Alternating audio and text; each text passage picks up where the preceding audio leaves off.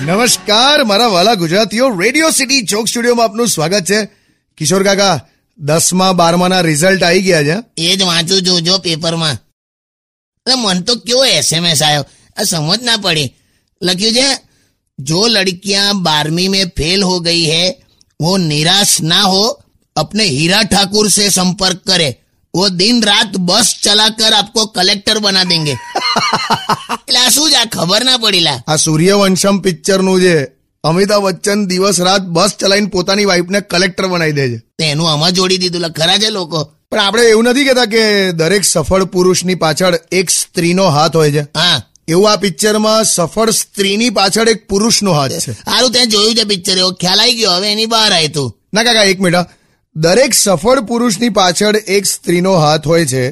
તો જો એકથી વધારે સ્ત્રીઓનો હાથ હોય તો શું કરવાનું? તો કશું કરવાનું નહીં. એ સફળ પુરુષનો એપિસોડ પછી સાવધાન ઇન્ડિયામાં આવે.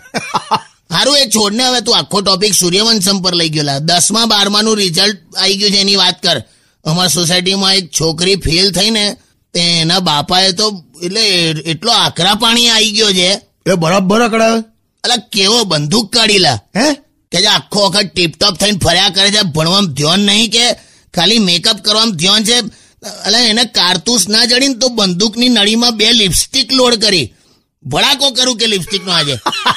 મેં તો એનો હાથ પકડ્યો કે લા આવું ના કરાયેલા. બધા પેરેન્ટ્સને કહું છું સહેજ શાંતિ રાખો. છોકરાઓ બધું સારું જ કરશે. સોંગ સંભળાયેલા હો સપ્લિમેન્ટરી કોણ સપ્લિમેન્ટરી લા? Only on.